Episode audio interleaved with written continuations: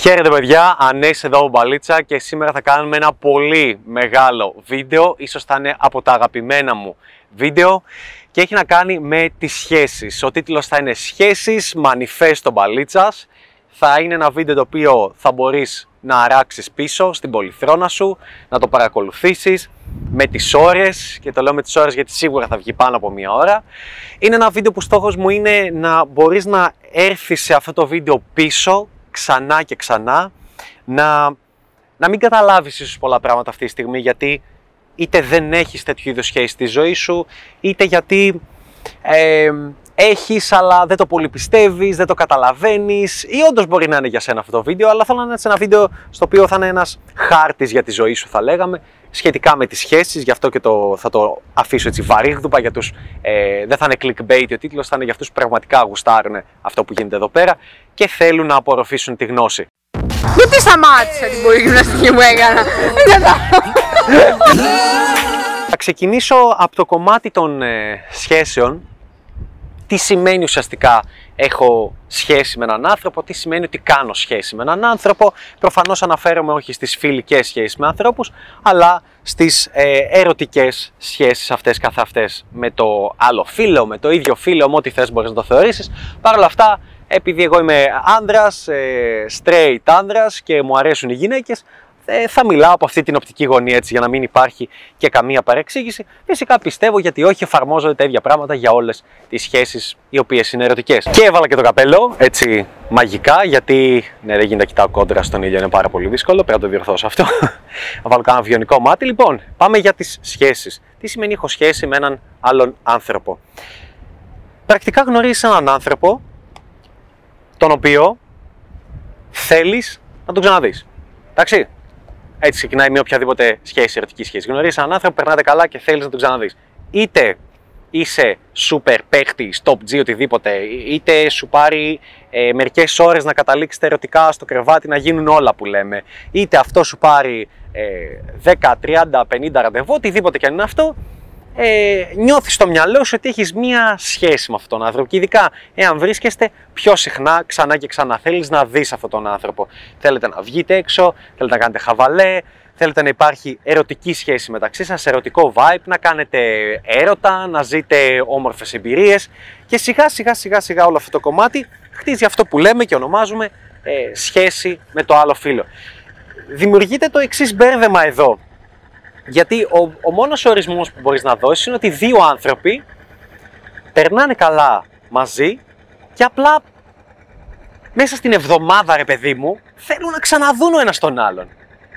Αυτό είναι μια ερωτική σχέση και φυσικά έχουν και μια ερωτική επαφή μεταξύ τους. Όλα τα υπόλοιπα μεταξύ των ορίων που βάζουμε στις σχέσεις, το τι πρέπει να γίνεται, τι επιτρέπεται, τι δεν επιτρέπεται, τι θεωρεί ο καθένας, όλα αυτά είναι μπουρδες οι οποίες δημιουργούνται λόγω ε, μεγάλων ανασφαλιών και απειρίες που έχει ο περισσότερος κόσμος στο κομμάτι των σχέσεων. Για παράδειγμα, είναι εντελώς διαφορετικό να έχεις κάνει 100 σχέσεις στη ζωή σου, 200, να έχεις βγει με διάφορες γυναίκες και να έχεις εμπειρία και εντελώς διαφορετική συμπεριφορά θα έχεις αν η επιλογή σου για το ποια κοπέλα θα κάνεις σχέση είναι η Μαρία με την οποία Μαρία είναι η δεύτερη κοπέλα που γνώρισες στη ζωή σου, είσαι ξέρω και 18 χρονών και λες αυτή την αγαπάω αληθινά. Δεν έχεις ιδέα, εντάξει, για το τι θέλεις. Οπότε, για να μην τα μπερδεύουμε και να μην ε, βουτήξουμε έτσι στα ενδότερα και μπερδευτούμε λιγάκι και πούμε σχέσεις ελεύθερες, ε, ανοιχτές, κλειστές, μονογαμικές, fuck buddies και τα λοιπά οτιδήποτε, θα το βάλουμε στη βάση, στην ουσία του και θα πούμε ότι σχέση είναι όταν σου αρέσει πολύ, είσαι ένας άντρας, σου αρέσει πολύ μία γυναίκα, θέλεις να την ξαναδείς, έχετε ερωτική επαφή και περνάτε γενικά χρόνο μαζί. Ε, ό,τι και να είναι αυτό. Εντάξει. Και ακόμα και μόνο για το σεξ να την ήθελες και αυτό μπορεί να θεωρηθεί σχέση. Γιατί παπάρια ποτέ δεν ισχύει. Αν περνάτε και άλλο χρόνο και βλέπεστε και ξανά και ξανά, ουσιαστικά αυτό οδηγεί σε μια ε, ερωτική σχέση με αυτόν τον άνθρωπο.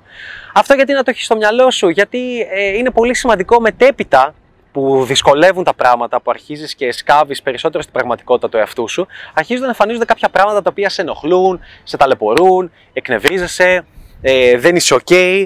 Και πάντα θα πρέπει να φέρνεις στο μυαλό σου ότι κοίταξε,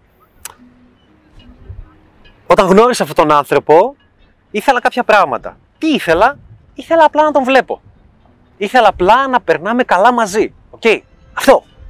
Τίποτα άλλο. Αφού λοιπόν βάλαμε τον βασικό ορισμό για τις σχέσεις, πάμε να δούμε και τι είναι ουσιαστικά ένας χωρισμός και τι σου μαθαίνει ένας χωρισμός. Θα μου πεις Ανέστη, κάτσε από εκεί που είμαστε στις σχέσεις μου, πας ξαφνικά στο χωρισμό, τι γίνεται, πώς κάνω αυτό το λογικό άλμα.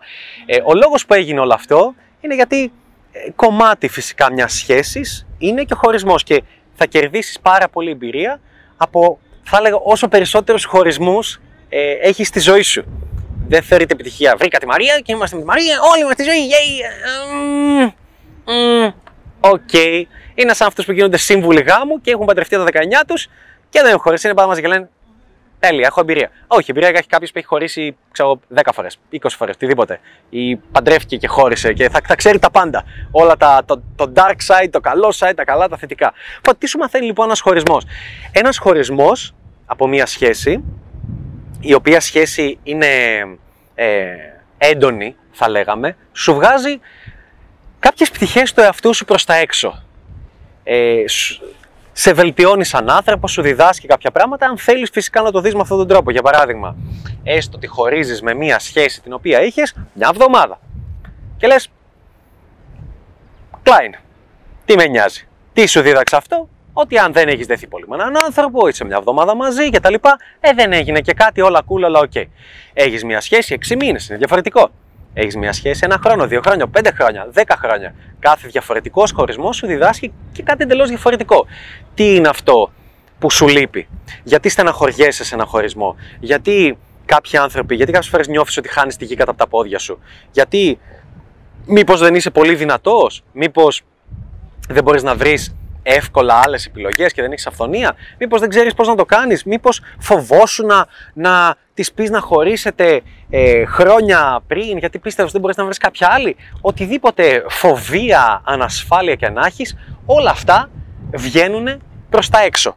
Και θα βγουν προς τα έξω. Οτιδήποτε feeling, συνέστημα έχεις, θα βγει προς τα έξω με το χωρισμό αυτών καθ' αυτών. Γιατί όλα καλά, yay, με τη Μαρία περνάμε τέλεια. Παρ' όλα αυτά, μόλις μάθει ότι η Μαρία π.χ. σε απάτησε, με δύο μαύρου στο κρεβάτι, στο οτιδήποτε, να είστε παντρεμένοι, οτιδήποτε και αν είναι αυτό, ξαφνικά αλλάζει όλο το ένα. Και λες τη Μαρία, αρχίζει rage, θυμός, κατά.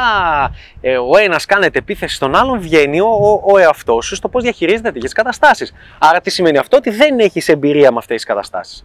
Και αν θες να το πας και άλλα βήματα παρακάτω, περισσότερο από, το, από το, της εγωιστικής ασπίδας που βάζουμε όλοι και λέμε, ήτανε ε, κακός άνθρωπος αυτός που επέλεξε, ήταν λάθος επιλογή. Θα βρω κάποιον άλλον. Αντί να το πας σε αυτό το κομμάτι, αν αποφασίσεις να κάνεις μια, πώς το μια ενδοσκόπηση και να πεις εσύ, οι τελευταίες μου σχέσεις κατέληξαν στο ίδιο κομμάτι. Μετά από μερικούς μήνες νιώθω έτσι. Κάτι δεν πάει καλά. Εάν κάνεις μια πιο βαθιά ενδοσκόπηση στον εαυτό σου, θα δεις πραγματικά τι είναι αυτό που σου αρέσει, τι είναι αυτό που σε ενοχλεί σε μια σχέση, τι είναι αυτό που σε πληγώνει, τι είναι αυτό που σε ευχαριστεί, τι είναι αυτό που θέλεις, ε, πώς φαντάζεσαι μια σχέση, πώς αν όντως μπορείς να κλείσεις τα μάτια σου και να φανταστείς όλη τη ζωή με μια κοπέλα, τι σε ζορίζει, τι θέλεις να κάνεις, ποιες είναι οι βλέψεις, στόχοι, πώς μπορείς να το υποστηρίξεις. Χίλια δύο πράγματα. Όλα αυτά βγαίνουν μονάχα, sorry που σε στεναχωρώ, με το χωρισμό έρχεται reality kicks in και σου δίνεις σφαλιάρα. Αυτό γίνεται πρακτικά με το χωρισμό και γι' αυτό και αναφέρομαι σε αυτό το κομμάτι. Οπότε λοιπόν, εάν χωρίζεις, ε, πρέπει να το βλέπεις πάντα σε μια ευκαιρία ότι πάμε, χτίζεις πανοπλία, να σε φάζει τσίνκ, πήρες συν 5 armor εδώ, το shoulder, το έβαλες. Γίνεσαι ε, καλύτερος. Χρειάζεται όλο αυτό, ε, ειδικά, ε, πώς να το πω, ειδικά εσύ αν δεν έχεις ευθύνες. Ειδικά αν δεν υπάρχουν παιδιά στη μέση, θα πω εγώ, ε, που ε, βάζουν πολύ μεγαλύτερες ευθύνες, θα πρέπει όλοι οι συγχωρισμοί, μα όλοι οι συγχωρισμοί, να είναι σε φάση ε, χωρίς, αν πάμε χωρίσουμε, πουμ, κάηκαν όλα, ε, 5 χρόνια, 10 χρόνια να μαζί, βουμ, ε, μέσα σε μια εβδομάδα, σε 5 μέρες, ε, την επόμενη ώρα μπορείς να είσαι, OK, okay, όλα θα πάνε καλά και μέσα σε 5 μέρες να, να τα έχεις κάνει όλα μπουρλότα και να είσαι τέλεια και να περνάς γαμάτα και να γουστάρεις τη ζωή σου. Ειδικά όταν δεν υπάρχουν ευθύνες. Ε, δεν έχεις παιδιά. Οπότε λοιπόν, αν, είσαι, αν έχεις μια ερωτική ζωή και δεν έχεις κάνει παιδιά μέχρι τα 35, μέχρι τα 40 ας πούμε και είσαι από, φρόντισε από τα 15 σου μέχρι τα 40 σου να μαθαίνεις όσο πιο πολύ γίνεται από χωρισμούς, από σχέσεις και να γίνεσαι καλύτερος και καλύτερος στο να το ξεπερνάς, να μπορείς να ορθοποδείς από αυτό το κομμάτι θα είναι πάρα, πάρα, πάρα πολύ σημαντικό για τη μετέπειτα ζωή και τις σχέσεις γενικά που θα κάνεις με τις γυναίκες. What, what should I say? What's the first line I should say? First line. What would be awesome? Give me dating advice. No, sexy lady. no. All you have to do you. What should I say? Μέσα μιλάνε άλλοι και σπάμε. What, what, should, Just do whatever you want to do. what should I say to a drunk girl? Not you. You're not. You're not my type. Girls are the same as sober girls. What? Come again? Drunk girls are the same as sober girls. No, no, no. Ah, Okay. Okay. Thank you for saying that I'm handsome. You are handsome. I- I'll gather You my. just have to believe you're handsome. Θα ήθελα τώρα να αναφερθούμε και να πάμε να δούμε τα λάθη που κάνει η mainstream κοινωνία και γενικά τα οποία τα επικροτεί και η mainstream κοινωνία, τα κάνουν οι άνθρωποι σε όσον αφορά τις σχέσεις, όταν ψάχνουν να βρουν μια σοβαρή σχέση. Ε, κλασικό λάθος το οποίο γίνεται είναι ότι προσπαθούν α, όλοι αυτοί οι άνθρωποι, όλοι, να βρούνε σχέση με τον πιο εύκολο τρόπο και χωρίς να πρέπει να κουραστούν πολύ και χωρίς να πρέπει να, θα έλεγα, να τεστάρουν πολύ τη σχέση τους. Δεν θέλω να περάσω σε άλλα τετριμένα πράγματα τα οποία τα έχω ξαναπεί, ξαναπεί, ξαναπεί όλα αυτά τα χρόνια που έχω ε, αυτό το brand. Θέλω να περάσω στα πιο ειδικά πράγματα. Ε, είναι για παράδειγμα όταν ένας άνδρας ψάχνει για μια κοπέλα για να κάνει σχέση μαζί της, είτε είσαι 20 χρονών, είτε 30, είτε 40, οτιδήποτε, και λες λοιπόν, θα βρω από την κοινή παρέα. Θα βρω κοπέλα από τη δουλειά. Θα βρω κοπέλα από τον ήδη υπάρχοντα κοινωνικό μου κύκλο. Θα βρω κοπέλα με τη Μαρία που ήμασταν παλιά μαζί από το σχολείο, με τις πρώην που είχα.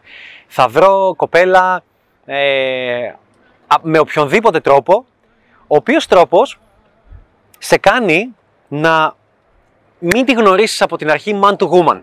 Τι σημαίνει man to woman, παίζοντας μπαλίτσα, με το να έχεις αυτή τη δεξιότητα, να τη γνωρίσεις, να πας δίπλα της, να της μιλήσεις, να είσαι ερωτικός μαζί της. Οκ. Και να της δείξεις από τα πρώτα δευτερόλεπτα ότι πρακτικά τη γουστάρεις. Μαρία, θέλω να σε φάω, σε γουστάρω. Και αυτό δεν υπάρχει. Και αντί- αντί αυτού υπάρχει και βγήκαμε με την παρέα και τάπαμε και μιλούσαμε από το facebook ένα μήνα και βγήκαμε και μου έκανε like και τάπαμε και να και μετά με φίλες και βγήκαμε και μια δεκαριά ραντεβού. Όλο αυτό δεν είναι θετικό. Και είναι λάθος. Γιατί, Γιατί δεν βλέπεις πώς ανταποκρίνεται η κοπέλα σου ή που θέλεις να έχεις στο αληθινό φλερτ. Και δεν βλέπει και αυτή το skill και την ικανότητα που έχεις σε αυτόν τον τρόπο, τόσο ώστε να ξέρει πάντα ότι, α, οκ, όπως γνώρισε εμένα, μπορεί έτσι να γνωρίσει και άλλες γυναίκες. Κάτι το οποίο είναι πάρα μα πάρα πολύ σημαντικό, θα το δεις ότι θα συνδέεται αργότερα σε αυτά τα οποία λέω. Ένα μεγάλο λάθος λοιπόν είναι αυτό και άλλο κλασικό λάθος είναι ότι οι άντρες και sorry, ξέρω ότι αυτό το βίντεο είναι λίγο. ε, θα κράζω άντρες πάρα πολύ, αλλά άντρας είμαι, αυτή τη μεριά ξέρω πολύ. Αυτό νομίζω ότι μπο- μπορώ να σχολιάσω, να καυτηριάσω, να κράξω καλύτερα γι' αυτό. Ε, άλλο πράγμα λοιπόν που κάνουν οι άντρες είναι ότι δεν, δεν είναι διατεθειμένοι να τεστάρουν τη σχέση τους. Ακολουθούν τη συμβουλή που λέει ε, happy wife, happy life. Χαχαχαχα, yay. Δηλαδή, τι θέλει η γυναικούλα μου αυτό, τι θέλει η κοπέλα μου αυτό. Αν είναι χαρούμενη, θα είμαι κι εγώ χαρούμενος. Το οποίο μόνο αναμενόμενο σε κάνει, δεν ισχύει, δεν βγάζει σε κανένα θετικό μονοπάτι, δεν έβγαλε ποτέ. Εάν είσαι ένας άντρα, τον οποίο μια γυναίκα θέλει, που θέλεις να σε σέβονται, γιατί οι γυναίκες κάνουν έρωτα με τους άντρες τους οποίους σέβονται, τότε θα πρέπει να μπορείς και να βάζεις όρια στη ζωή σου, αλλά και να τεστάρεις τη γυναίκα με την οποία είσαι μαζί. Γιατί αλλιώς, ποια είναι τα δικά σου κριτήρια; Τι κριτήρια έχεις, Ότι η Μαρία είναι hot κάποια στιγμή, θα σταματήσει να είναι hot. Ποια είναι τα κριτήριά σου λοιπόν; Κάποια στιγμή θα σου τις πάνε κάποια πράγματα τα οποία κάνει. Τα λες, τεστάρεις, μήπως ζηλεύει πολύ, μήπως είναι πολύ κτητική, μήπως θέλεις να κάνεις συγκεκριμένα πράγματα στη ζωή σου και δεν ξέρεις αν θα τα δεχτεί, αν θα είναι ok με αυτά. Ένα άλλο μεγάλο κομμάτι, μεγάλο λάθος λοιπόν είναι αυτό. Και ένα επίσης τεράστιο σφάλμα είναι ότι τα, τα σημερινά ζευγάρια και η πλειοψηφία ε, βασίζονται στην υποκρισία για τη διατήρηση μιας σχέσης. Στο πώς θα πούμε πολλά ψέματα. Ότι μέχρι να μας πιάσουν. Αυτά δεν τα λέμε στη γυναίκα μας. Αυτά δεν τα λέμε. Αυτά στο αγόρι μου δεν τα λέω. Και οι γυναίκες το κάνουν πάρα πολύ, εννοείται. Ε, φλέρταρα με κάποια δεν το λέω. Ε, πηδάω και άλλες δεν το λέω. Μέχρι να μας πιάσουν. Πηγαίνω σε πουτάνες δεν το λέω. Μέχρι να μας πιάσουν. Μπορεί η γυναίκα σου να θέλει και αυτή να πηδάτε μαζί και άλλες γυναίκες. Να το μάθεις ποτέ. Οκ. Θα σου λέω πιο ακραία πράγματα, αλλά όντως η πλειοψηφία αυτό κάνει. Είναι ε, άμα σου τύχει και κάνα τυχερό και αυτά δεν τα λες. και ουσιαστικά η σχέση τους, η σχέση δεν βασίζεται σε πιο ισχυρά θεμέλια, όπως για παράδειγμα η αγάπη, ο, ο σεβασμός, ε, το, το συνέστημα, ε, η κοινή ζωή, ε, η εμπιστοσύνη. Δεν βασίζεται σε πιο βασικά θεμέλια. Το μόνο που βασίζεται είναι ε, εάν λέμε, εάν λέμε ότι πηδιόμαστε μόνο μεταξύ μας. Γιατί μπορεί, ξέρω εγώ, η κοπέλα σου να σε πατάει και να λέει προς τα έξω: Άμα μάθω ότι με πατάει, θα το τα κόψω, θα το χωρίσω. Το ίδιο μπορεί να κάνεις και εσύ. Μπορεί από την άλλη να σε άνδρες και να πατάς. Okay. Και να λες: Τι, Μαρία, να πάει με άλλον, θα τη χωρίσω, θα τη σουτάρει, έχει φύγει στους δρόμους. Και υπάρχει αυτή η ωραία υποκρισία. Άλλο μεγάλο ε, σφάλμα λοιπόν ε, να λένε ότι αυτά δεν τα λέμε. Δηλαδή οι πιο ε, κρυφές επιθυμίες δεν εκφράζονται προς τα έξω και μένουν, μένουν μέσα και καταπιέζονται γιατί δεν είναι mainstream ε, φιλικές αυτές οι επιθυμίες θα λέγαμε. Οπότε λοιπόν, για ποιο λόγο εσύ πρέπει να μαθαίνεις διαρκώς μπαλίτσα και να βελτιώνεις τις κοινωνικές σου δεξιότητες; Γιατί θέλω να καταλάβεις ότι το κομμάτι των σχέσεων δεν είναι τόσο ζωζονιστό, αγαπημένο, βελούδινο, όλα νεράιδες και τι ωραία και χιχιχι και σχέση και το, το κορίτσι μου εγώ το παίρνω αγκαλίτσα και είμαστε ήρεμα και περνάμε υπέροχα. Δεν είναι μόνο αυτό το κομμάτι. Υπάρχει και ένα πολύ μεγάλο τοξικό dark side σε όλο αυτό, το οποίο πρέπει να το δεις. Πρέπει να το δεις, πρέπει να μπορείς να το, προλα... να το προλαμβάνεις πρωτού συμβεί, πρέπει να μπορείς να φεύγεις από αυτό, εάν συμβεί, εντάξει, και πρέπει να έχεις κάποιες δικλείδες ασφαλείας, ώστε να μην το επιτρέπεις να συμβαίνει στη ζωή σου.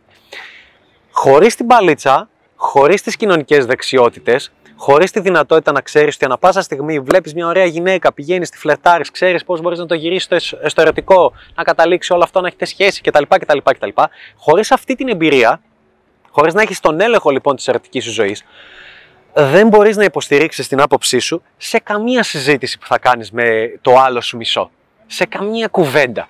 Δεν μπορείς να υποστηρίξεις τις απόψεις σου, τις επιθυμίες σου, να βάλεις όρια. Η γυναίκα πιστεύει ότι είσαι αναμενόμενος, σε ποδοπατάει, σε κάνει ό,τι θέλει. Δεν μπορείς να έχεις λοιπόν ισχύ σε μια σχέση και οι γυναίκες το θέλουν πάρα πολύ αυτό. Θα, ουσιαστικά θα περνάνε τα χρόνια και θα σταμα... δεν θα είσαι ερωτικός στα μάτια της. Θα πέφτει η αξία σου στα μάτια της και θα γίνεται πιο ερωτικός ο μπάρμαν της γειτονιάς παρά εσύ ο ίδιος που είσαι ο άντρας της, θέλεις να είσαι αλφα mail στη σχέση, θέλεις να κάνεις παιδιά μαζί της, θέλεις να, να, να είσαι πρότυπο ήρωα, ηρωικό πρότυπο για τα παιδιά σου, για τους γιους σου, για τις κόρες σου, όπως θες πες το. Όλα αυτά δεν μπορείς να τα κάνεις αν πεις, λοιπόν, εγώ θα επικεντρωθώ μόνο στα λεφτά, πώς θα βγάλω λεφτά και πώς θα κάνω π.χ. σώμα ή μόνο λεφτά και στις γνώσεις μου γιατί αυτό μετράει και θα βρω ένα καλό κορίτσι. Όχι, γιατί το καλό κορίτσι θα σε καταπατήσει. Θα σε ποδοπατήσει όπως δεν φαντάστηκες ποτέ. Γιατί γενικά στις ανθρώπινες σχέσεις, όταν δεν βάζουμε όρια, όταν δεν μπορούμε να βάλουμε όρια και επιτρέπουμε και κάτι παραπάνω, και κάτι παραπάνω, και κάτι παραπάνω, και κάτι παραπάνω, αυτό γίνεται διαρκώς. Παράδειγμα, μπορεί να επιτρέψεις να λείπεις από το σπίτι σου και να επιτρέψεις ένα φίλο σου να πηγαίνει στο σπίτι σου και να μένει. Εντάξει.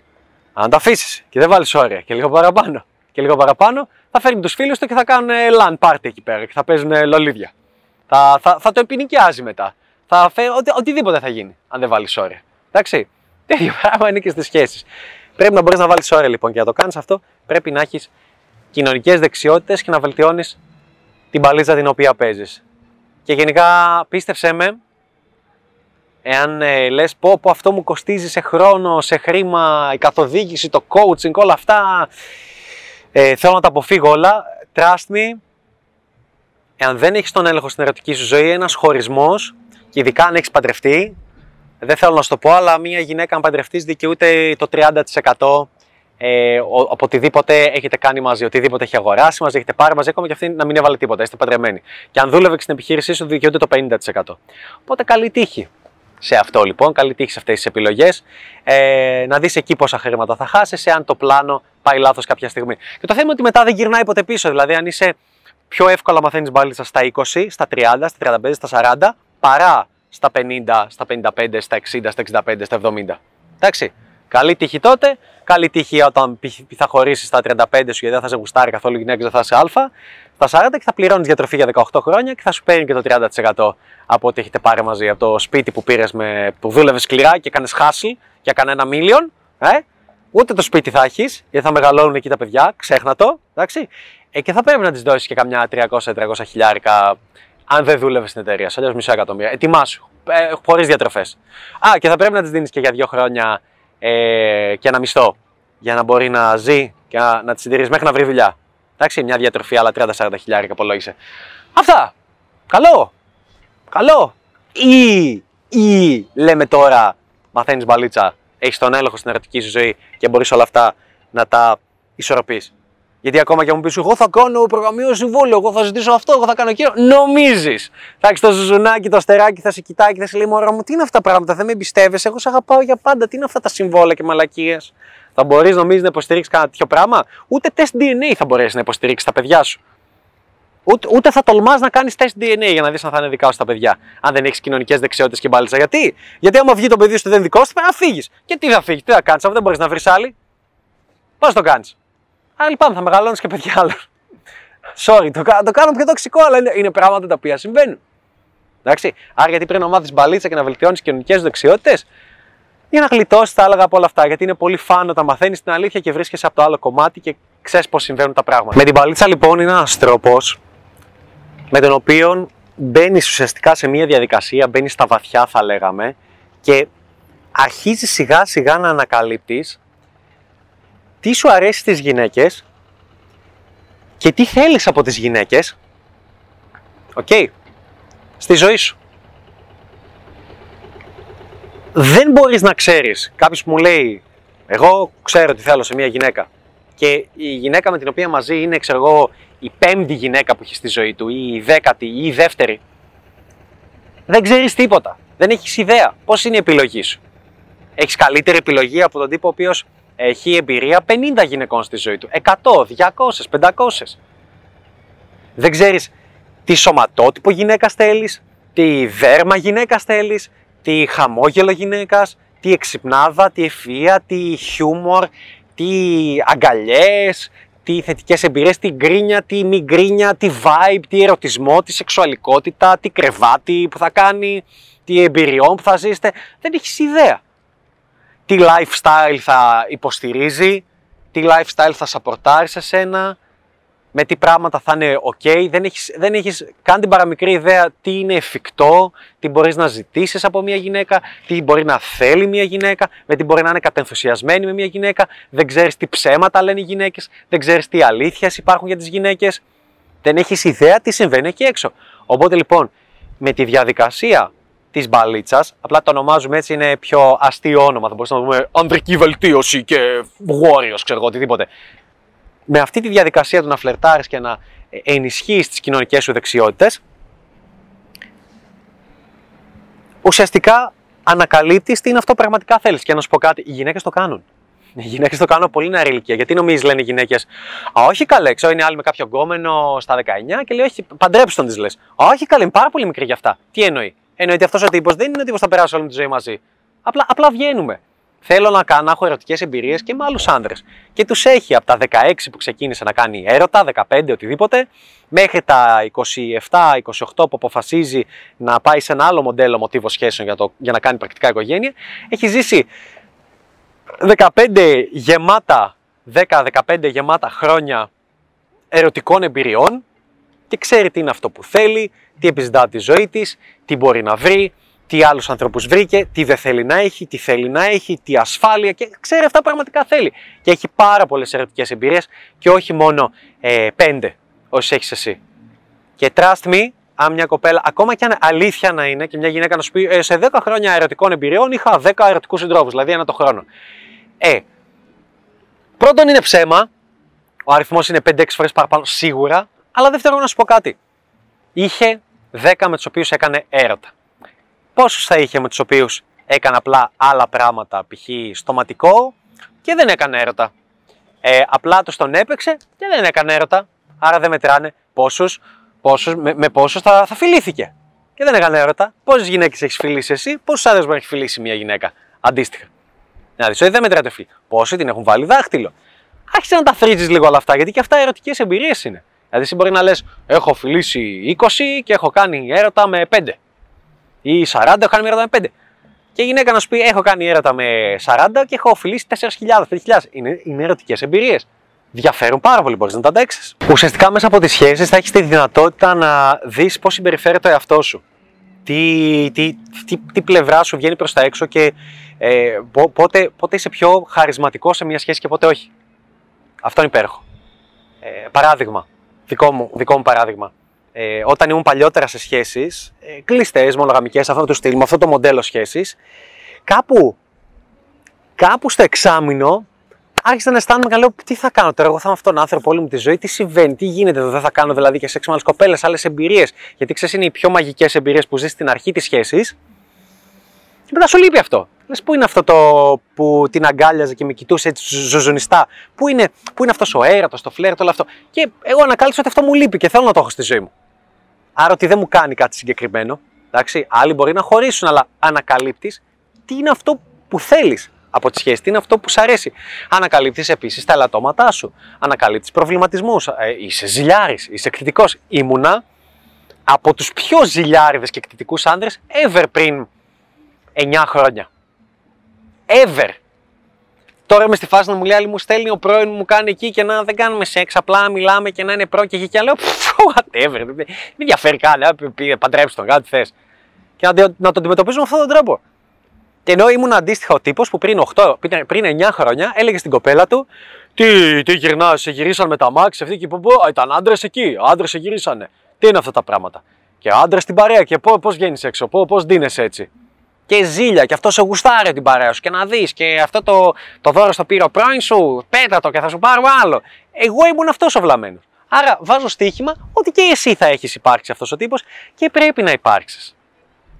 Εντάξει, άρα βρίσκει τα λατώματά σου και λες, ρε εσύ, σε αυτή τη ζωή τι, τι θέλω να κάνω; Θέλω να σπαταλάω φαία ουσία και να είμαι ζηλιάρης και εκτιτικός και να γίνομαι detective και κατάσκοπος για το τι κάνει η γυναίκα μου και να βλέπω τα story της και με πού βγήκε. Βγήκε για σούσι, πήγε με φίλες, είναι φίλες, είναι άντρες στην πέσα. Κάθομαι ασχολούμαι με αυτά τα πράγματα. Ή πάμε να κάνουμε ένα level up και να γίνω super cool τύπος που δεν τον νοιάζουν όλα αυτά και, και μπορεί να τα διαχειριστεί. Παίρνεις μία απόφαση εκείνη τη στιγμή και αυτό γίνεται με την παλίτσα. Επίσης, θα πρέπει να δεις τι μοντέλο σχέσης δουλεύει για εσένα την εκάστοτε περίοδο. Θα πρέπει να δοκιμάσεις για πολλά χρόνια διάφορα μοντέλα σχέσης. Θα πρέπει να δοκιμάσεις κλειστή, μονογαμική, όπως την επικρατεί η κοινωνία. Θα, να δεις τα θετικά της, να δεις και τα αρνητικά της. Να δεις το ψέμα, να δεις και την αλήθεια. Να δεις αν λένε κάποιες ψέματα, να σα πατάνε, οτιδήποτε. Θα πρέπει να δοκιμάσεις ε, αυτό που λένε fuck buddy σχέσεις, τελείως ελεύθερες κτλ. Και, και απλά, απλά μόνο γι' αυτό. Να δεις πότε πιάνει, πότε δεν πιάνει, πότε δουλεύει για σένα, πότε δεν δουλεύει, γιατί ερωτεύεσαι μια κοπέλα, γιατί τι θέλεις, γιατί αν είναι πιο ζουζουνάκι δεν μπορείς να της προτείνεις κάτι και δεν θέλεις μέσα σου, και γιατί μόνο αν είναι πιο ασχημούλα και δεν σε νοιάζει μπορείς να της το προτείνεις. Τι συμβαίνει εκεί πέρα. Ε, να, ε, να, να κάνεις σχέσεις με τις οποίες ε, έχετε τα δικά σας όρια. Α πούμε, είναι ανοιχτές, θα λέγαμε, αλλά είναι σοβαρές σχέσεις. Είστε μαζί, περνάτε καλά πολύ συχνά. Και τη επιτρέπεις να κάνει ό,τι, πραγματικά ό,τι θέλει ή να τις επιτρέπεις, να μην τις επιτρέπεις, να μην επιτρέπετε να κάνετε και παράλληλες σχέσεις με άλλους, αλλά αν θέλετε να επιδειχτείτε με κάποιον τίποτα, να, να γίνεται. Θα πρέπει να το δοκιμάσεις όλο αυτό. Γιατί; Θα πρέπει να δοκιμάσεις διάφορα μοντέλα σχέσει. Διάφορα.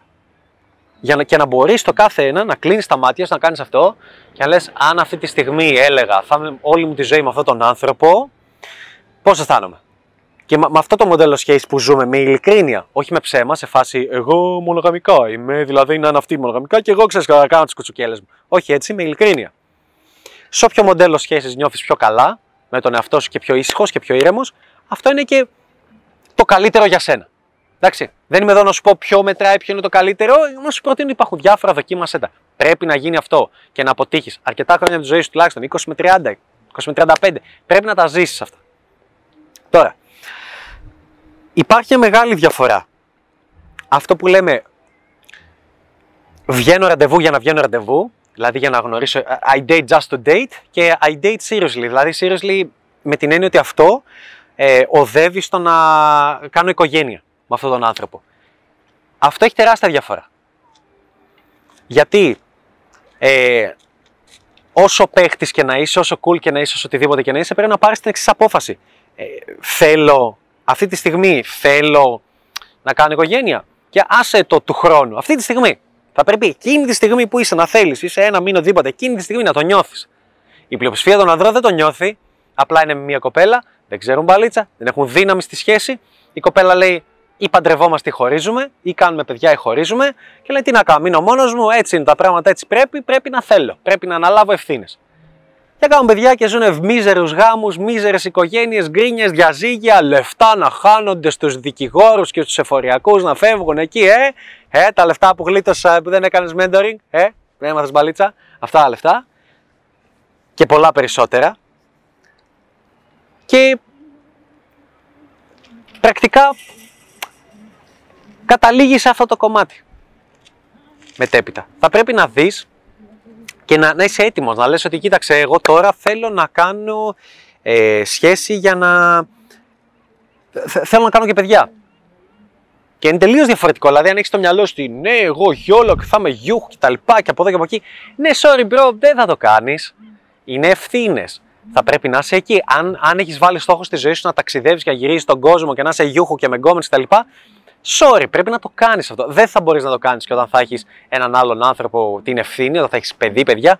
Και γιατί δεν είναι σωστό, αλλά και γιατί και εσύ ο ίδιος θα θέλεις να τα δεις. Θα θες να περάσεις χρόνο με την οικογένεια. Εγώ μιλάω για αυτήν την κατηγορία ανδρών. Τώρα, αν πεις, ε, κάποιοι άντρες δεν θέλω. Δεν, δεν με αφορά αυτό. Εγώ μιλάω για εσάς που θέλετε να είστε πατεράδες, θέλετε να είστε εκεί, θέλετε να δεις τον παιδί σου να μεγαλώνει, θες να το βιώνεις. Θα είσαι εκεί, θα είσαι και με την ε, μητέρα των παιδιών σου να την, να την προσέξεις, να τη φροντίσεις όταν θα είναι άρρωστα, θα είναι έγκυος, θα είναι στην αρχή να μεγαλώνει το παιδί. Πρέπει να είσαι εκεί. Οπότε λοιπόν, αν ήσουν απέχτης και έβγαινες 6 στα 7 και έβλεπες μία φορά την κοπέλα σου ή δύο την εβδομάδα, αυτό θα είναι αντίστροφα. Και κάποιες φορές θα είναι και, δεν θα υπάρχει και καθόλου μπορεί για να μην, να μην βγεις καθόλου, να είναι ζόρια τα πράγματα. Να πρέπει να είσαι εκεί, να το σοπροτάρει, να είναι άρρωστο το παιδί σου. Τι θέλω να σου πω, ότι αν έχεις όνειρα και βλέπεις και αντί να το κάνεις σε μια ηλικία που όντως το αισθάνεσαι και το θέλεις, και επίση αντί να πεις στα 45 μου θα το κάνω, θα πεις θα το κάνω στα 35 μου γιατί έτσι ορίζει η κοινωνία ότι είναι καλύτερο. Απλά θα έχεις αποθυμένα. Θα έχεις ερωτικά αποθυμένα, ε, σεξουαλικά αποθυμένα, θα έχεις αποθυμένα ζωής, αποθυμένα ταξιδιών, αποθυμένα ρίσκων που πήρες ή δεν πήρες στην επιχείρησή σου ή σε μια επιχειρηματική ιδέα την οποία είχες, στην επαγγελματική σου εξέλιξη, στην καριέρα σου, οτιδήποτε. Γιατί μην νομίζεις ότι με παιδιά θα μπορείς να πάρεις τα ίδια ρίσκα; Όταν ρισκάρεις το γάλα των παιδιών σου. Δεν θα μπορείς. Άρα λοιπόν είναι και δύο πιο βασικές κατηγορίες μετά τα μοντέλα σχέσεων τις οποίες θα ήθελα να αναφέρω, οι οποίες είναι αυτές.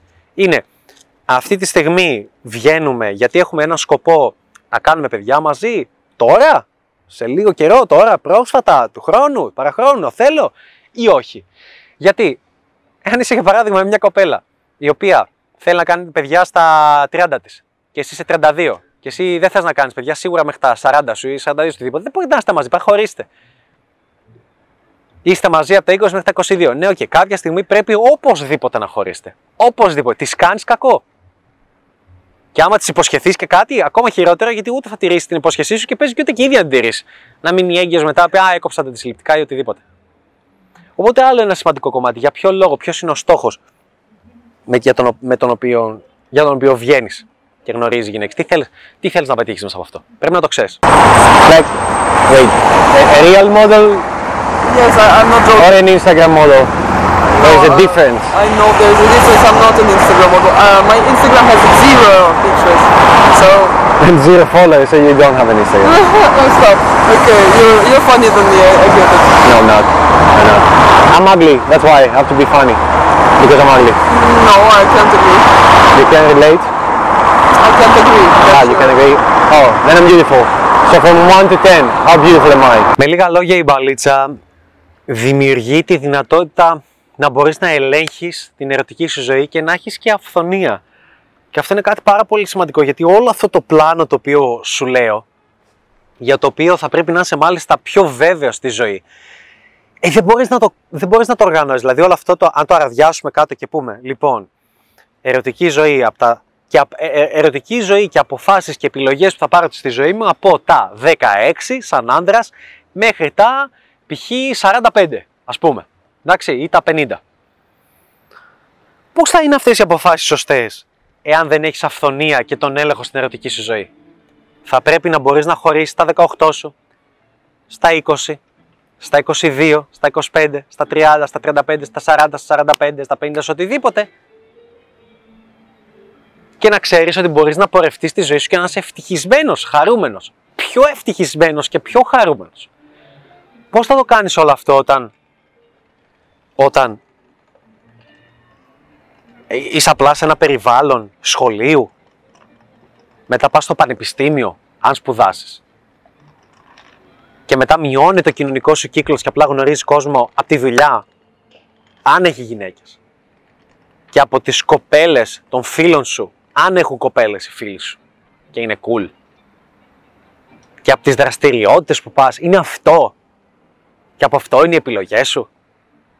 Και αν είσαι cool και γαμάτος και επιτυχημένος εκεί.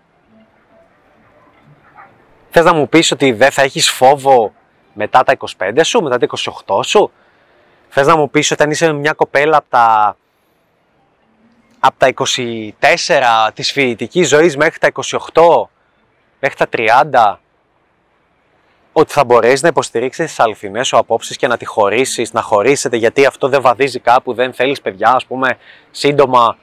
Θα μπορείς να το κάνει. Ούτε για αστείο. Πού θα γνωρίσεις άλλη κοπέλα; Και τόσο όμορφη. Ε; Άμα δεν πιστεύεις ότι στα 40 σου, στα 35 σου που είναι η καλύτερη ηλικία για τον άνδρα, ότι μπορείς να βγαίνεις με 18χρονα, 19χρονα, 20χρονα, σφαιράκια. Ότι αν, αν δεν έχεις καταλάβει ότι οι πιο hot γυναίκες του πλανήτη 18, 19, 20 χρονών, 21, 22, 23 μέχρι εκεί βγαίνουν με μεγαλύτερους άνδρες, με άνδρες cool 35, 40, 45, 50. Πόσο είναι ο Ντικάπριο, Πόσο είναι; Ε, τελευταία κάτι η Έμιλ Ρατακόφσκι χώρισε και με τον Brad Pitt κάτι την είδα να βγαίνει. Ο Brad Pitt είναι 60 την τελευταία φορά που κοίταξα. Ε, μα είναι διάσημη. Όχι. Είναι και πολύ πιο παίχτε, είναι και πολύ πιο cool τύποι που το συνέχισαν και το κρατήσαν μέχρι εκείνη την ηλικία. Δεν μπορεί να βρει Έμιλ Ρατακόφσκι αντίστοιχους νεαρότερους άνδρες, πάρα πολύ hot μοντέλα, τέτοιου όποιος θέλει, σε πιο νεαρή ηλικία. Φυσικά και μπορεί. Άρα λοιπόν, Πώς θα μπορείς να έχεις τη δύναμη σε μια διαπραγμάτευση, θα λέγαμε, και να μπορείς να φύγεις; Γιατί δεν έχεις δύναμη, σε, ε, αυτό το λένε στις διαπραγματεύσεις, λένε ότι δεν έχεις δύναμη σε καμία διαπραγμάτευση, εάν δεν είσαι διατεθειμένος να. if you're not willing to walk from the table. Δηλαδή, αν δεν είσαι διατεθειμένος να φύγεις από τη διαπραγμάτευση. Δεν έχεις δύναμη. Καμία. Το χρειάζεσαι. Άρα, τι δύναμη θα έχεις σε μια σχέση; Αν δεν είσαι διατεθειμένος να φανταστείς τη ζωή σου χωρίς αυτόν τον άνθρωπο και ότι πρέπει να ξαναβγείς έξω και να παίξεις μπάλιτσα και να γνωρίζεις γυναίκες και να κάνεις όλη αυτή τη διαδικασία. Πώς θα αισθάνεσαι άντρας και χαλάρο, Δεν υπάρχει περίπτωση. Θα αποδοπατηθεί. Είναι, είναι πώς να το πω, δηλαδή. Είναι, είναι σίγουρη αποτυχία.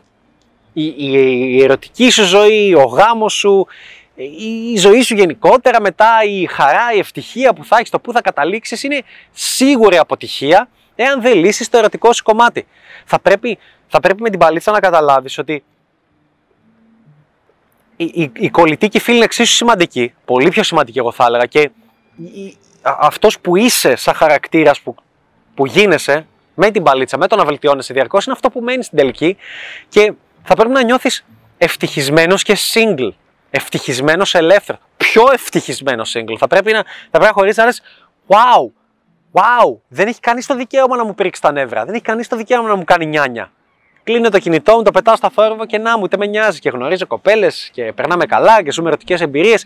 Και είναι τέλειες μαζί μου, είναι ζούνε, είναι υπέροχες. Δεν τολμά να μου κάνουν γκρίνια, δεν τολμάνε τίποτα γιατί θα φύγουνε. Και άμα μου κάνουν, φεύγουν και αλλάζω και γνωρίζω άλλες και έχουν όλες ένα χαμόγελο και ματάκια που λαμπυρίζουν και κανένα νιάνια, καμιά γκρίνια, κανένα τι απαράδεκτος που είσαι, κανένα τι τίποτα. Πώς λοιπόν θα έχεις δύναμη στη ζωή σου εάν δεν έχεις τη δεξιότητα και την ικανότητα να γυναίκες που σου αρέσουν πραγματικά πολύ και είναι όμορφες και είναι ζούνες και είναι ωραίες και τα λοιπά και είναι νεαρές ηλικία και σε αρέσουν πραγματικά είναι αυτές που όντως στις τσόντες τον παίζεις. Δεν τον παίζεις με 45 άρες, τον παίζεις με 20 χρόνια, teen, hot, super, εντάξει. Πώς θα μπορείς να έχεις τον έλεγχο; Θα νιώθεις ο cool σαραντάρη ή ο αποτυχημένο σαραντάρη που χώρισε; Γελάω πολλές φορές γιατί λένε, ξέρω εγώ, Α, εργένει αυτός, ξέρω εγώ, είναι χωρισμένος τώρα, δεν δε βρίσκει, κάφτε, κλαίει. Και λέω πόσο χρόνο είναι, ε, είναι 42. Σε φάση, τι, τι, αλλά έτσι είναι η ζωή. Sorry, ακούγεται too good to be true, αλλά πολλά πράγματα στη ζωή είναι too good to be true. Το να δουλεύεις από όπου θέλεις και να πληρώνει πολύ καλά είναι too good to be true. Sorry, υπάρχει.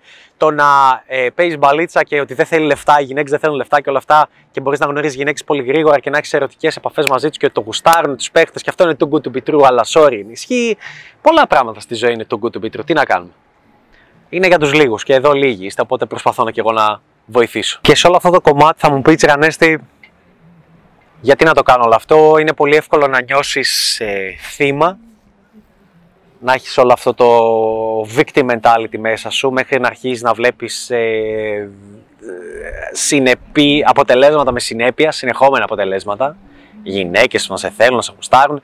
Πολύ εύκολο να κάθεσαι να κλαις, να τα παρατήσεις, να πεις αυτό δεν είναι για μένα, αυτά είναι μπουρδες. Είναι πολύ εύκολο να γίνεις μισογίνης και να πεις γιατί αυτές έχουν εύκολη ζωή και εγώ θα να μισείς τις γυναίκες αντί να τις αγαπάς. Είναι πάρα πολύ εύκολο αυτό μονοπάτι.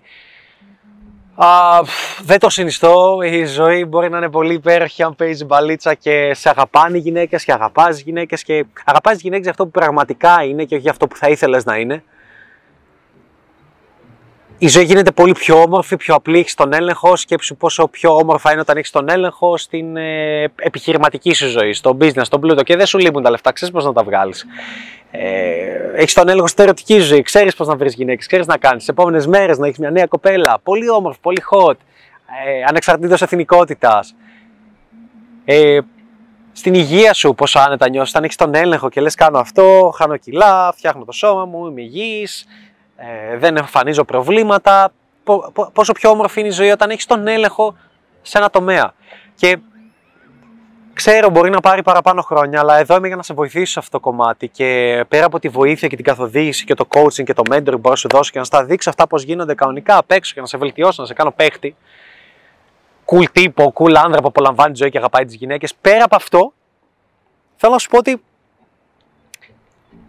δεν έχεις είσαι πιο τυχερός από τις γυναίκες θα λέγαμε γιατί δεν έχεις ένα βιολογικό ρολόι το οποίο χτυπάει και πρέπει από τα 15 σου μέχρι τα 30 σου να έχεις αποφασίσει τι θα κάνεις στη ζωή σου, ποια, ποιος άνθρωπος θα είσαι, ποιον ερωτικό σύντροφο θα έχεις, με ποιο θα κάνεις παιδιά, να κάνεις οικογένεια, να, γιατί αλλιώς θα θεωρήσεις στην κοινωνία ότι έχεις μείνει στο ράφι. Μια γυναίκα, όμορφη γυναίκα, έχει πάρα πολύ άγχος καθώς μεγαλώνει. Είναι 25, 26, τι έγινε, χωρίζεις μια σχέση, τι θα κάνω τώρα. Ποιον θα βρω, με ποιον θα είμαι; Θέλω να κάνω παιδιά στα 29, στα 30, στα 32. Θέλω να πετύχω και την επαγγελματική μου καριέρα. Κάτι το οποίο είναι πάρα πολύ δύσκολο.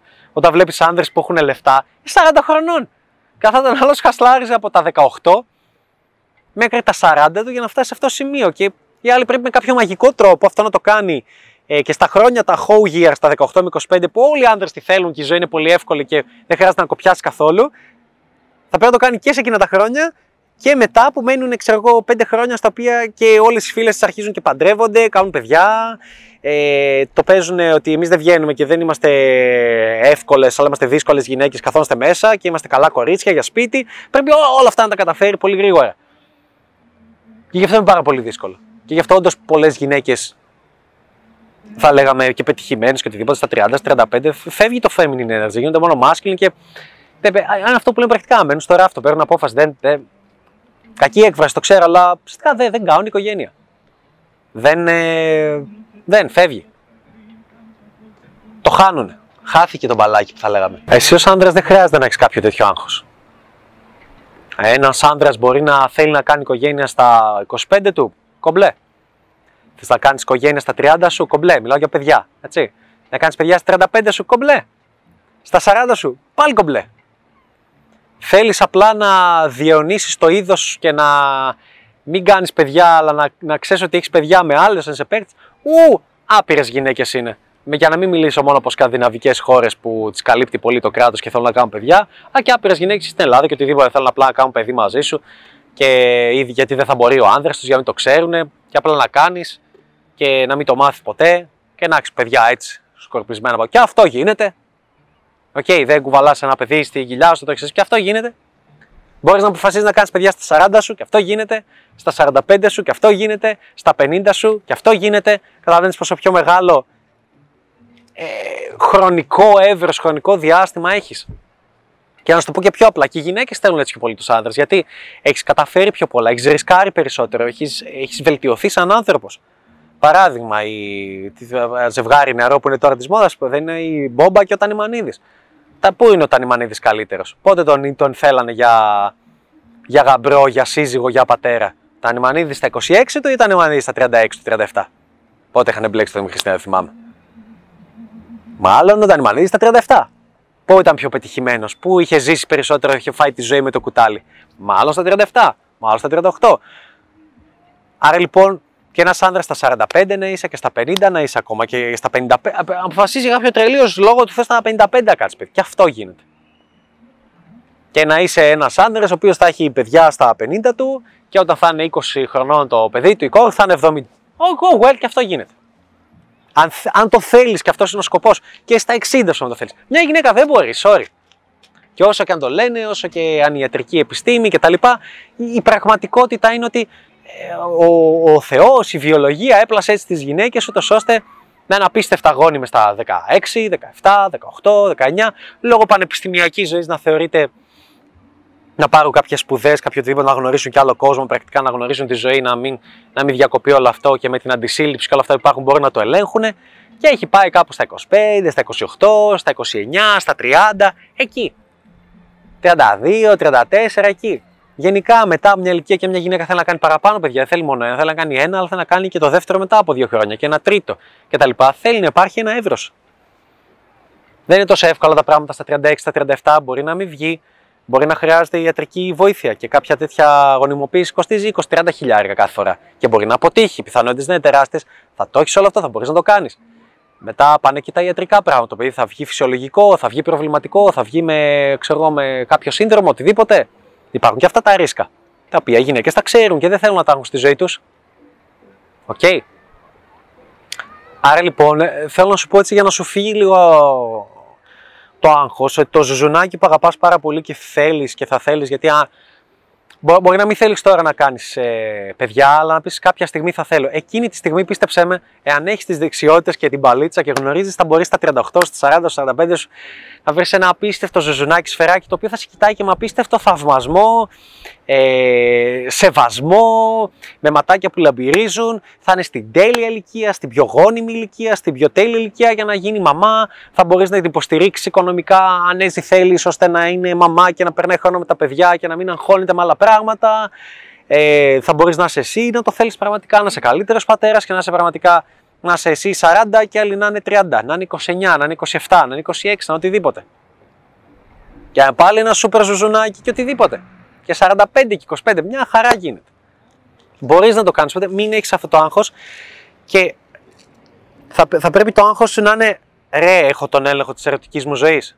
Και αφού το αποκτήσεις όλο αυτό και περάσουν χρόνια και το έχεις καταφέρει μετά από χρόνια, μετά βάλε κι άλλα. Business ζωής, υγείας κτλ. Αλλά στην ερωτική ζωή έχω τον έλεγχο. Μπορώ να έχω αυτές που πραγματικά θέλω. Είμαι παίχτης, έχω ζήσει αυτά τα χρόνια, έχω ζήσει και τον dark side, θα λέγαμε, της όλης κατάστασης. Αν δεν το έχεις ζήσει, βάλε ένα χρονικό διάστημα στη ζωή σου το οποίο να το ζήσεις οπωσδήποτε. Προτού αποφασίζεις να κάνεις οικογένεια με έναν άνθρωπο. Γιατί είναι ουσιαστικά υπόφαση. Θα έχεις μια ευτυχισμένη οικογένεια, ευτυχισμένη ζωή. Ε, θα είσαι εκεί, θα περνάς καλά ή θα λέει μια μίζερη, χωρίσαμε. Μα, μα, μα, δεν μπορείς να διαχειριστείς τίποτα. Δεν σε σέβεται κανείς και σε φέρονται σαν το πώς ήταν ο Al Bundy σε κάτι σειρές ή πώς σε κάτι sitcoms που όλο δεν είναι ο άντρας ως ο τύπος δεν το δίνει κανείς σημασία, δεν το σέβεται κανείς, το θέλουμε μόνο για τα λεφτά, είναι πορτοφόλι απλά στην οικογένεια. και αυτά. Α, αυτό θες να είσαι. Υπάρχει και η άλλη μεριά που δεν τη δείχνει η mainstream κοινωνία, sorry. Λέγεται να είσαι αλφα, να είσαι παίχτης, να είσαι cool τύπος. Και υπάρχουν, όλοι αυτοί οι άντρε υπάρχουν. Και πολλοί είναι και διάσημοι. Δεν χρειάζεται να είσαι όμως διάσημος για να μπορείς να το κάνεις. Γίνεται κι αλλιώς. Και θέλω σε όλο αυτό να κλείσω, γιατί νομίζω κάπου αυτό το βίντεο πρέπει να κλείσει. Να πάμε για φαγητό. Αν και το γουστάρω, θα μπορούσα να μιλάω μέρες για όλα αυτά τα πράγματα, να πω την αλήθεια. Και όποτε έλεγα παλιά να κλείσει, μιλούσα άλλα 20 λεπτά.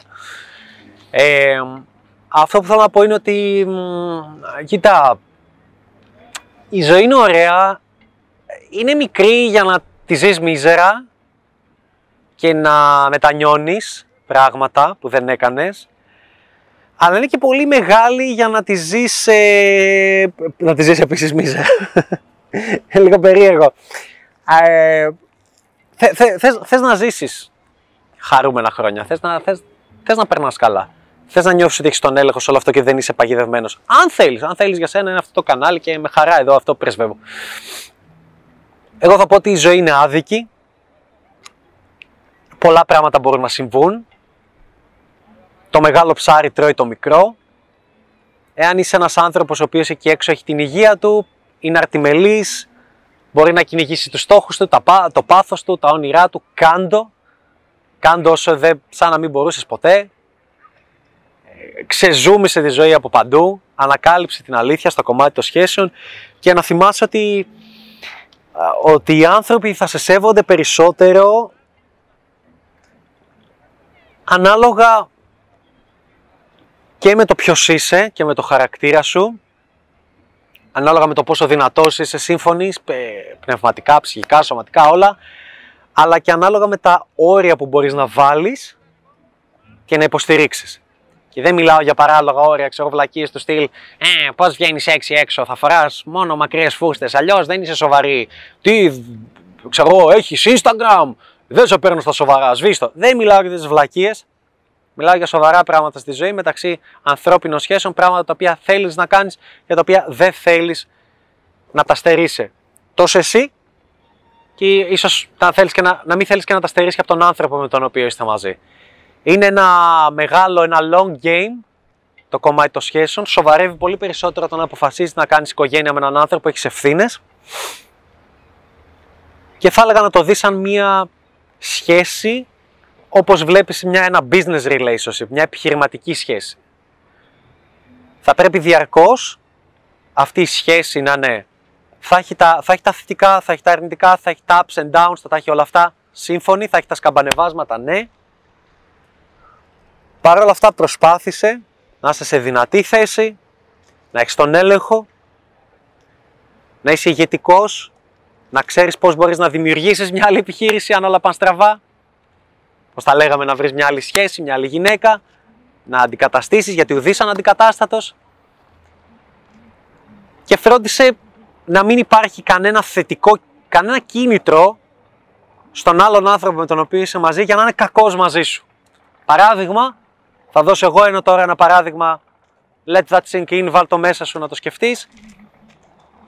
Εάν είχες μια δουλειά και είχες ένα συνεργάτη γιατί συνεργάτης ένας άνθρωπος, ειδικά που αν, αν παντρευτείς, αν συμφωνείς σε αυτό το κομμάτι, OK, okay, έστω που είσαι μαζί, έχει οικογένεια, σε ένα συνεργάτη δεν θα ήθελε να υπάρχει ένα αρνητικό κίνητρο.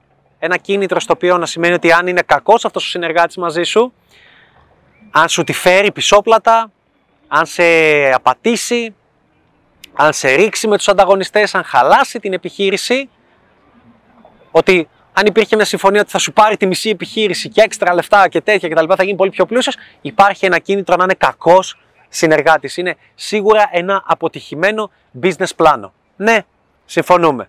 Παρ' όλα αυτά, δεν ξέρω γιατί ακόμα ο κόσμος πηγαίνει και κάνει συμφωνίες όπω είναι με γάμο, που είναι τόσο άδικες για τους άντρες, χωρίς συμβόλαια, προκαμιαία πράγματα, α, όλα στην αγάπη κτλ και αφήνουν να υπάρχει το θετικό κίνητρο, το αρνητικό κίνητρο μάλλον στις ε, γυναίκες, ότι πρακτικά άμα χωρίσετε θα φύγει πιο πλούσια ε, με το σπίτι σου, με το μισό σου σπίτι, ε, με, με περιουσία, με μισθό, με τα λοιπά και υπάρχει όλο αυτό και όλα αυτά θεωρείται ok.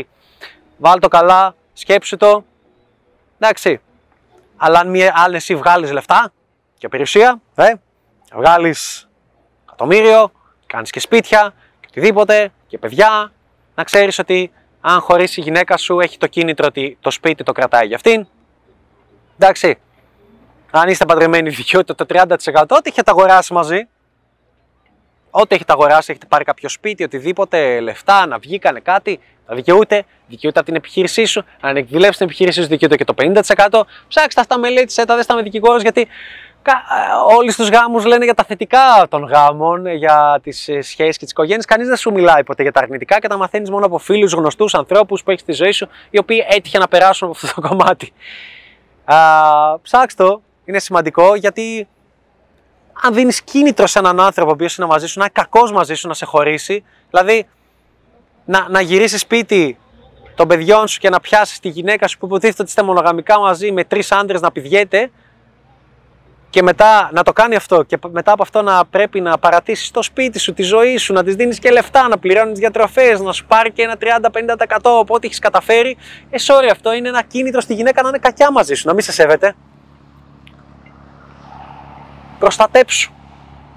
Θα πρέπει όπως στις όταν είσαι παίχτη και γαμάτος και cool τύπος σε μια σχέση η οποία δεν έχει παιδιά στη μέση, θα πρέπει να μπορείς να φύγεις έτσι, δηλαδή όπως μπήκε η κοπέλα, όπως κάνατε σχέση έτσι, να πρέπει να μπορεί να φύγει και έτσι, να εξατμιστεί από τη ζωή σου. Αν, αν αυτός ο άνθρωπος αποφασίσει να είναι κακός άνθρωπος με σένα, θα πρέπει με τον ίδιο τρόπο, με την ίδια ταχύτητα, καταλαβαίνω ότι δεν μπορεί να είναι φυσικά η ίδια ταχύτητα γιατί περιπλέκονται και παιδιά, αλλά θα πρέπει να είναι μια αντίστοιχη ταχύτητα αυτός ο άνθρωπος να φύγει από τη ζωή σου. Γιατί μόνο όταν υπάρχει αυτό και όταν δεν υπάρχει ένα ε, αρνητικό κίνητρο, θα λέγαμε, ως προς τον άλλον άνθρωπο που είναι μαζί στη ζωή, στον ερωτικό σύντροφο, μόνο τότε αυτός ο άνθρωπος θα είναι